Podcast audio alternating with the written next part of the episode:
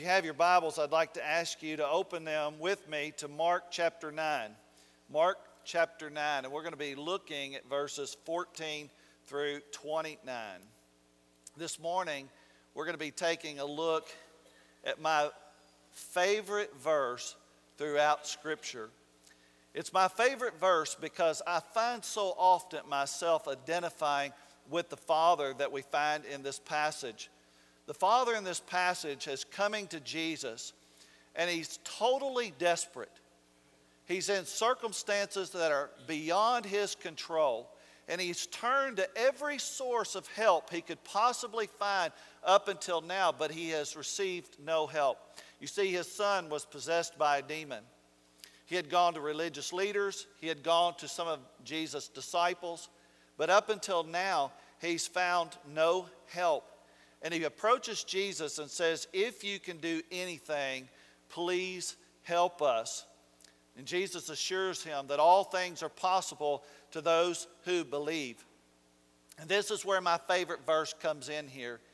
For he comes to Jesus and he says, I believe. Help me overcome my unbelief. Help me overcome my unbelief. The man believed in Jesus. He knew that he was able. I'm sure he had ho- heard stories up until now of Jesus healing the sick, raising the dead, casting demons from people.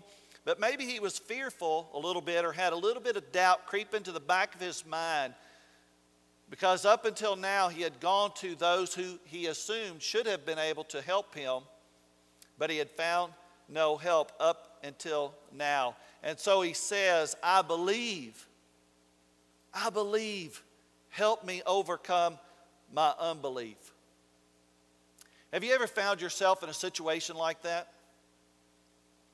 Have you ever found yourself in totally desperate times, desperate situation, or circumstances that are out of your control and beyond your ability to deal with? I'm sure most of us have found ourselves in those situations at times. And while we know that Jesus is more than able to do anything we ask, we know He's able. But do we ever have that little bit of doubt creep into the back of our mind of will He? Will He answer our prayers the way we've asked Him to? We know God is able, but sometimes we question whether He will.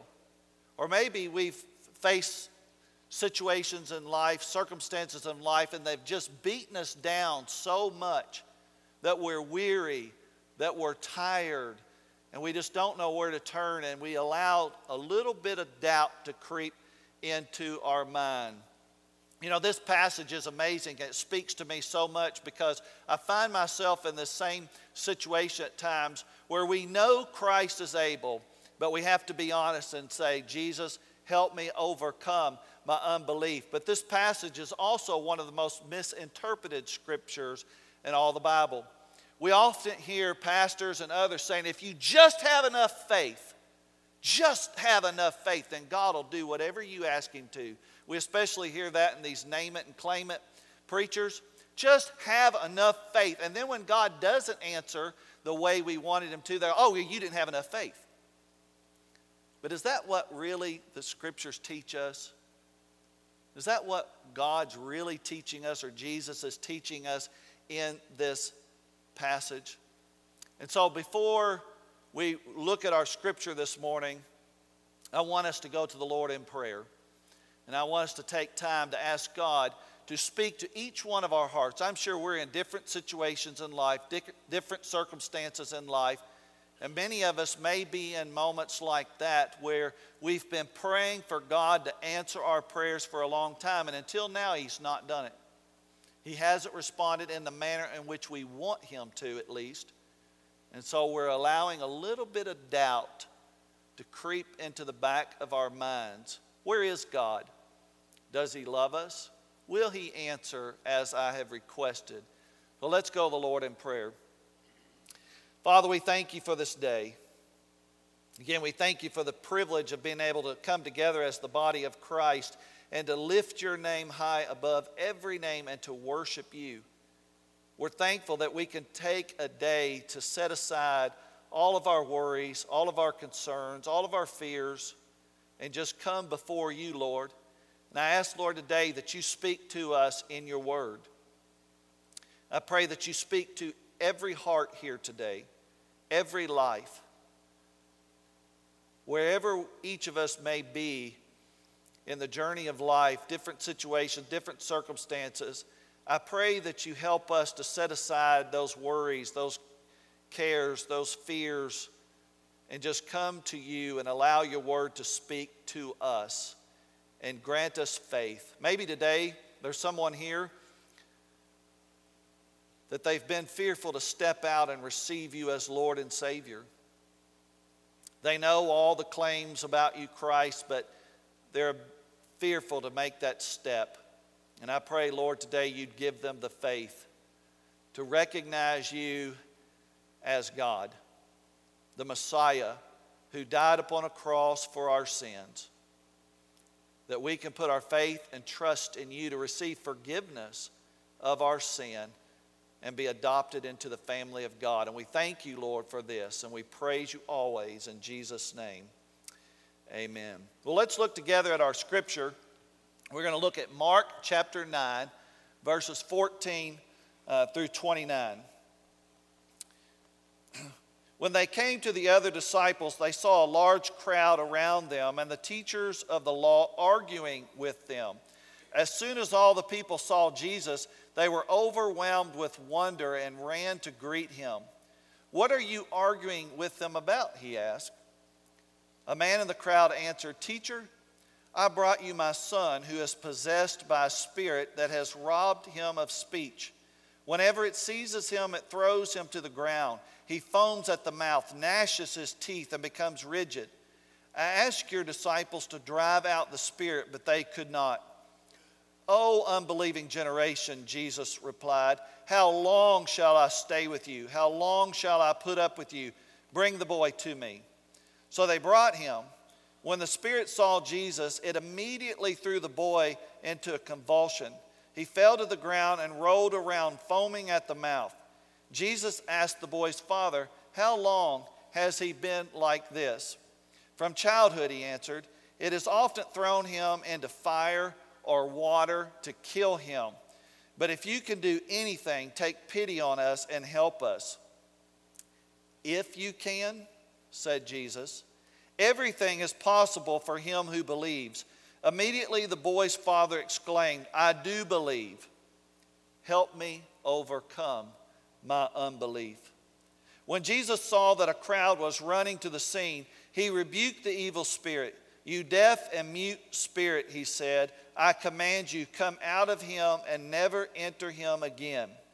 The spirit shrieked, convulsed him violently, and came out. The boy looked so much like a corpse that many said, He's dead. But Jesus took him by the hand and lifted him to his feet, and he stood up.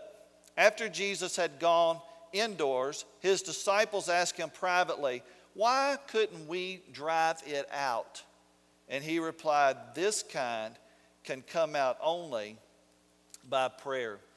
Jesus and his three disciples that made up his inner circle, Peter, James, and John, they had just had this amazing experience on the Mount of Transfiguration where Jesus truly revealed his identity to Peter, James, and John. They heard the voice of the Father speak. They met with Moses and Elijah. Can you imagine that? And here they come down off of the mountain where the other disciples were waiting, and a crowd had formed. And they began to see that the disciples were engaged in an argument with the religious leaders. And so Jesus came and he asked, What are y'all arguing about? Now, I'm reading into this, but I can just imagine there was silence for a moment. There was just a bit of silence that nobody wanted to tell Jesus, you know, what they had been arguing about. But finally, we see in verse 17, the father speaks out and he says, Teacher, I brought you my son who is possessed by a spirit that has robbed him of speech. Whenever it seizes him, it throws him to the ground. He foams at the mouth, gnashes his teeth, and becomes rigid. I asked your disciples to drive out the spirit, but they could not. You know, when we take a look at these verses and we take a look at the other gospel accounts of this same story, we begin to see the condition that this boy was living in, and certainly his father as well. If you're a parent, you know the hurt and the pain and the sorrow that you feel when your children are struggling or hurting or up against circumstances that are beyond our control. And so we see this horrific picture of this boy's life. He's possessed by a demon that often throws him to the ground. He then is left foaming at the mouth. He grinds his teeth. He becomes rigid as a board. If you drop down to verse 22, you also see that this demon often throws him into the water or into fire, trying to kill him. He's also deaf and mute. So you can imagine this boy, he's covered with scars, he's covered with burns, and he just lives a horrific life, which in turn leaves the father living a just horrific life of worry and fear. And if you really put yourself in that position this morning, put yourself right here in the midst of the scripture, you can begin to feel the desperation of this father. You can feel his agony and his pain. If you've ever had a child that you've struggled with, maybe they've had health issues, maybe they've gone wayward away from the Lord. Or maybe there's just been other circumstances in their life that you've struggled with. You know that you can feel this father's hurt and his pain. And he comes to Jesus because he's obviously heard that Jesus has healed the sick. He's heard that he's cast out demons from others. And so he has great hope that this is the answer. This is what he's looking for. And he comes to find Jesus, but Jesus is up on the mountain with Peter, James, and John, and he's unavailable. And so he goes to the other disciples. The disciples who just three chapters before this had been sent out by Jesus to heal the sick and to cast out demons. You know, they had been doing this themselves. And so the man comes to the nine disciples that were at the foot of the mountain and he asked them to help him and to cast out this demon, but they were unable to do so. We have to ask ourselves the question if they had been sent out in chapter 6 and they had already been out there casting out demons and anointing people with oil and healing them, why then were they unable to he- cast this demon out of this boy? Why were they unsuccessful this time? Well, let's put that question on hold for just a moment, and we'll come back to it in a minute. When we drop down further in the chapter, they asked Jesus that very question. And so we're going to come back to that in just a moment. But Jesus comes down the mountain of transfiguration he sees them arguing with the crowds. He finds out what's going on. And so he asks them to bring the boy to him. He says, Bring the boy to me. And the father states that if you can do anything, take pity on us and help us. And you can just imagine Jesus looking at the guy and say, If I can, if I can help. And he assures him that all things are possible for him who believes. Now, this is where this passage, this passage and other passages throughout the New Testament are often misinterpreted. Again, I said a moment ago, we often see individuals say, if you just have enough faith, just believe, and God will do exactly what you want Him to do. But is that really what Scripture is teaching us? You know, I remember back in 2005, my dad was diagnosed with a brain tumor. And I went home, I knelt beside his chair, laid hands on him, and prayed. And I believed with all my heart, as much as I could, that God would heal him of this brain tumor. And at 65, he would not die. But less than a month later, my dad passed away. And God didn't answer my prayer the way I had wanted Him to and had asked Him. Now, did I not have enough faith? Did God let my dad die because I didn't have enough faith? Well, I don't believe that's what Scripture teaches, do you? Jesus said, if you have the faith of a mustard seed, which a mustard seed is the tiniest of all seeds, one of the tiniest seeds, he says, if you have the faith of a mustard seed, you can tell this mountain to move and it will move.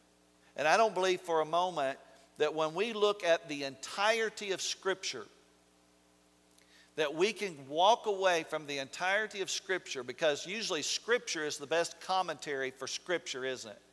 We have to look at all of Scripture and it has to complement one another. If we come away with something that contradicts another passage of Scripture, then we're coming away with the wrong conclusion. But we have to look at the entirety of Scripture. And yes, Jesus does confirm on more than one occasion that faith plays a role in answered prayer. Faith does play a role. He says here, all things are possible to those who believe. We also see, remember the lady who had been bleeding for a number of years? And she knew if she could just touch the hem of his garment, she would be healed. And so she pushed her way through the crowd and got as close to Jesus as she possibly could.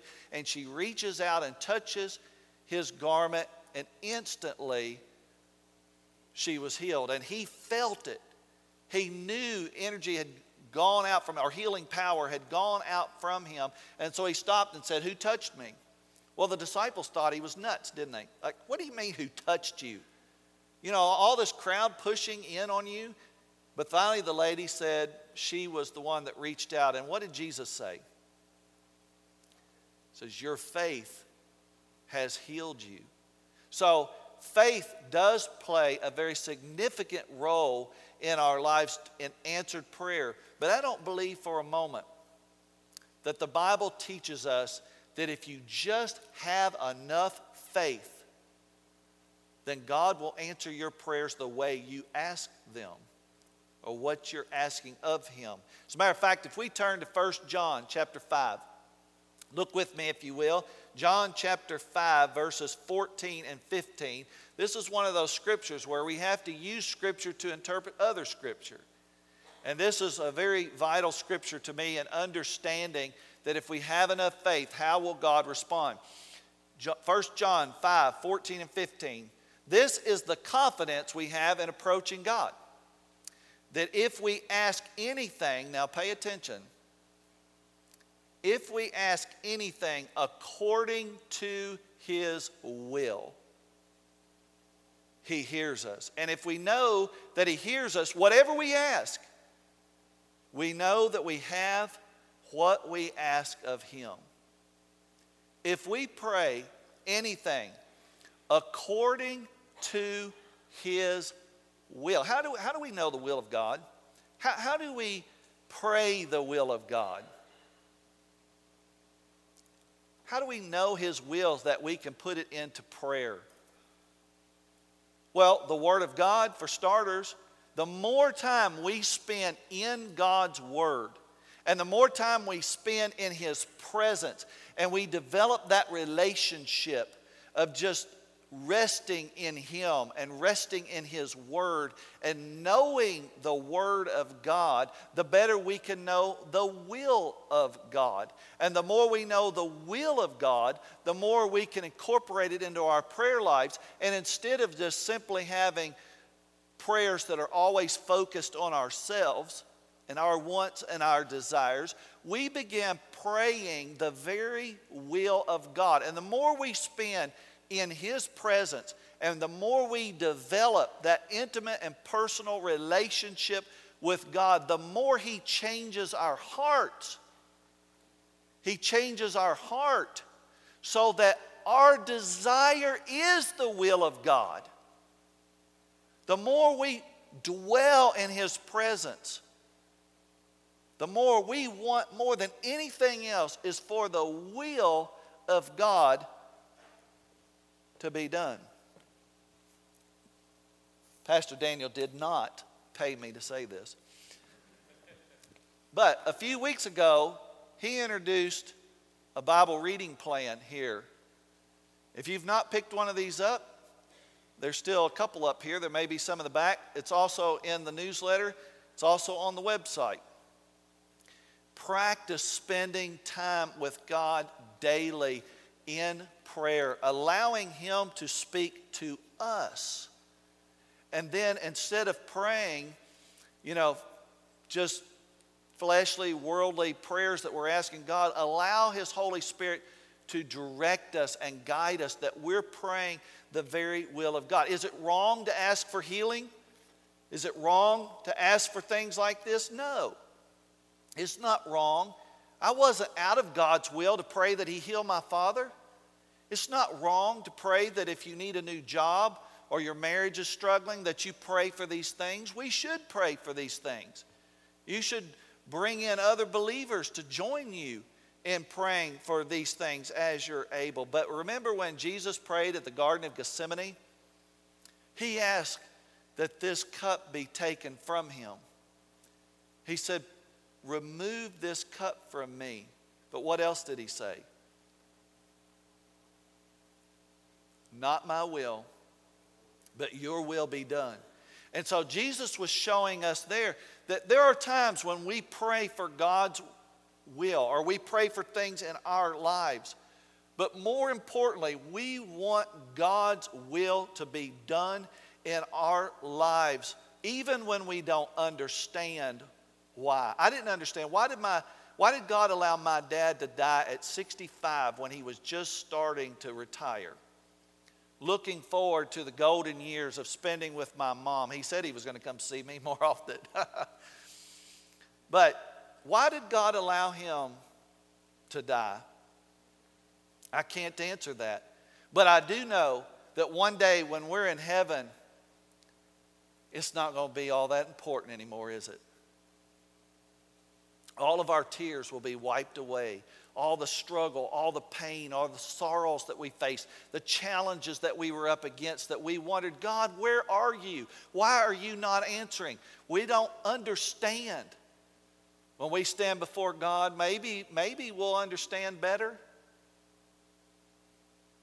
But it's not even going to matter. When we're standing in the presence of the Lord, in His heavenly kingdom, all those things are going to be washed away and it's all going to be worth every little thing that we've gone through and all the challenges, all the obstacles, all the pain. And we don't understand, but we have to have faith that God's will is so superior to our understanding and our beliefs. God's will is beyond our wildest understanding and imagination, and we just have to come to Him and trust Him and trust that His will is best. Now, this father states to Jesus, I do believe. Help me overcome my unbelief. This man has searched high and low, everywhere possible, for his son's deliverance from this demon, but up until now he's found no answer. So we can understand the difficulty this man may be having with faith. Maybe he's just worried that he doesn't want to get his hopes up just to be crushed once again. But at least he goes to the Father or to Jesus and he says, You know, help my unbelief. He's coming in total honesty. You know, when we struggle in our faith a little bit, just be honest with God. You know, I'm struggling here. I don't understand. I'm going through pain and sorrow, Lord.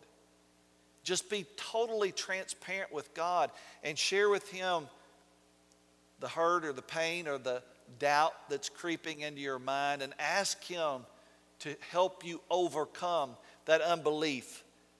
Have Him help you, give you the faith that you need to trust Him and His will when we don't understand it, we don't like it,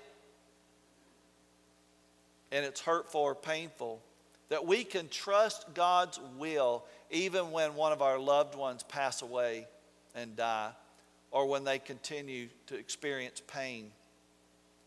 Have you ever been there in a situation like that where this man found himself? Circumstances beyond your control. You believe that Christ is more than able to do anything but maybe because of the circumstances of life that you've gone through, life has beaten you down. Life has been painful and hurt. You're weary, you're tired, and you find it difficult to really believe. And we begin to let that doubt creep into our minds. Or maybe you've prayed about a situation or a circumstance in your life for a very long time. You've prayed for years, maybe even. And up until now, you've received no answer. For years, you've asked God for a specific answer. But up until now, God has not answered it, at least in the way you would like for Him to. And we allow ourselves to have those doubts creep in our mind where is God? Why is He not with me? Does He hear me? Does He love me? Is he able? You know, what's wrong with me? You know, Paul found himself in a similar situation like this, where he found himself with a thorn in the flesh. And for three seasons, he prayed and asked God to remove that thorn from his flesh. Listen to God's response to him in 2 Corinthians chapter 12 verses 8 and 9. Three times I pleaded with you, Lord, to take it away from me. But he said to me, My grace is sufficient for you, for my power is made perfect in weakness. What did God just tell Paul? No. That's basically what he said, isn't it? Paul, it was we don't know what the thorn was. But it was painful, it was difficult, it was a challenge to him. He may have even seen it as a hindrance to continuing on his ministry. And he pleaded with God, please remove this thorn from my flesh. And God said, no. So my grace is sufficient for you. Rest in me. Endure the thorn because God had allowed the thorn to enter into his life for a purpose and a reason, and he wasn't removing that thorn until it had accomplished the purpose that God had allowed it to be there in the first place. You know, maybe you're in a situation like that. You've been praying, asking God for something, and He says no. But He's saying, My grace is sufficient for you. Rest in me. Rest in the power and the strength of God and trust Him that He's working in your life in a way you don't understand that's beyond our comprehension at this time. Now, drop down with me to verse 28. In verse 28, we see that Jesus is alone with the disciples and they come to him and they ask, Why were we not able to cast out this demon? And we see that Jesus states, This kind can come out only by prayer. Some of your, uh, some of your Bible translations include and fasting, prayer and fasting. And the implication that I gain from this is the disciples had gone out in chapter 6 in the name of Christ, in the power and the authority of Jesus Christ. And they had gone out and they were healing the sick and they were casting out demons. But they got so comfortable in their abilities to do this that now Jesus was up on the Mount of Transfiguration and they were trying to cast that demon out in their own power they were trying to cast that demon out of this boy and heal him in their own strength. We're no match for Satan. We're no match to the powers of darkness when we go in our own strength and our own power. Jesus said this type can only come out through prayer, and we'll add the word fasting on there. Fasting is just an intense a more intense way to go to God in prayer, to do without what your physical body needs, to put God first and to seek Him or to cry out to Him, to beg Him, to plead with Him, to intervene in a situation, but to go in prayer. You know, maybe you're facing a circumstance or a situation right now that you realize is beyond your power, it's beyond your ability. Spend time praying, spend time pleading with God if necessary. Spend time lifting that up to you. First Peter says, cast all of our burdens on him and trust him because he cares for us. Trust that he will work in that situation. There's also another message to us here. We get so comfortable, don't we, at times, doing church, being the Christian, carrying out the work of the church. You know, we've, many of you've been a Christian 40, 50, 60, 70 years, and we get so comfortable that we think we can handle things in our own strength and our own power and our own abilities.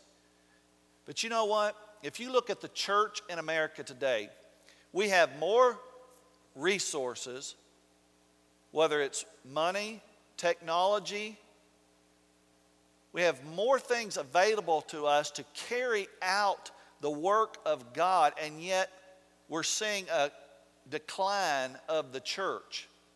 And so, if we can do what Christ had called us to do in our own power and our own strength and our own resources, we had already done it.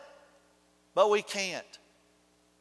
When we try to do what God has called us to do, to take the gospel message to the world, we've got to make sure we're doing that through prayer and total, total, total dependence upon Jesus Christ and His power and His ability to work in and through us. Jesus said in John 15, 5, I am the vine, you are the branches. If a man remains in me and I in him, he will bear much fruit. Some of y'all who've done experiencing God, help me. But apart from me, you can do nothing. What does that mean? You can do some things, you can do portion of things. Speak it. Come on.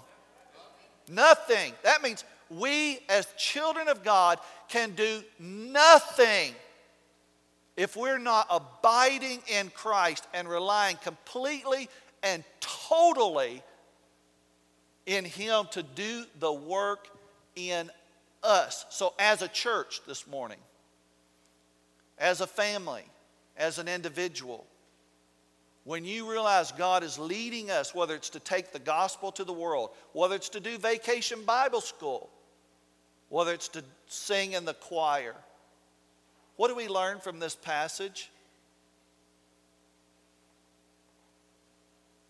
We can do nothing in and of ourselves.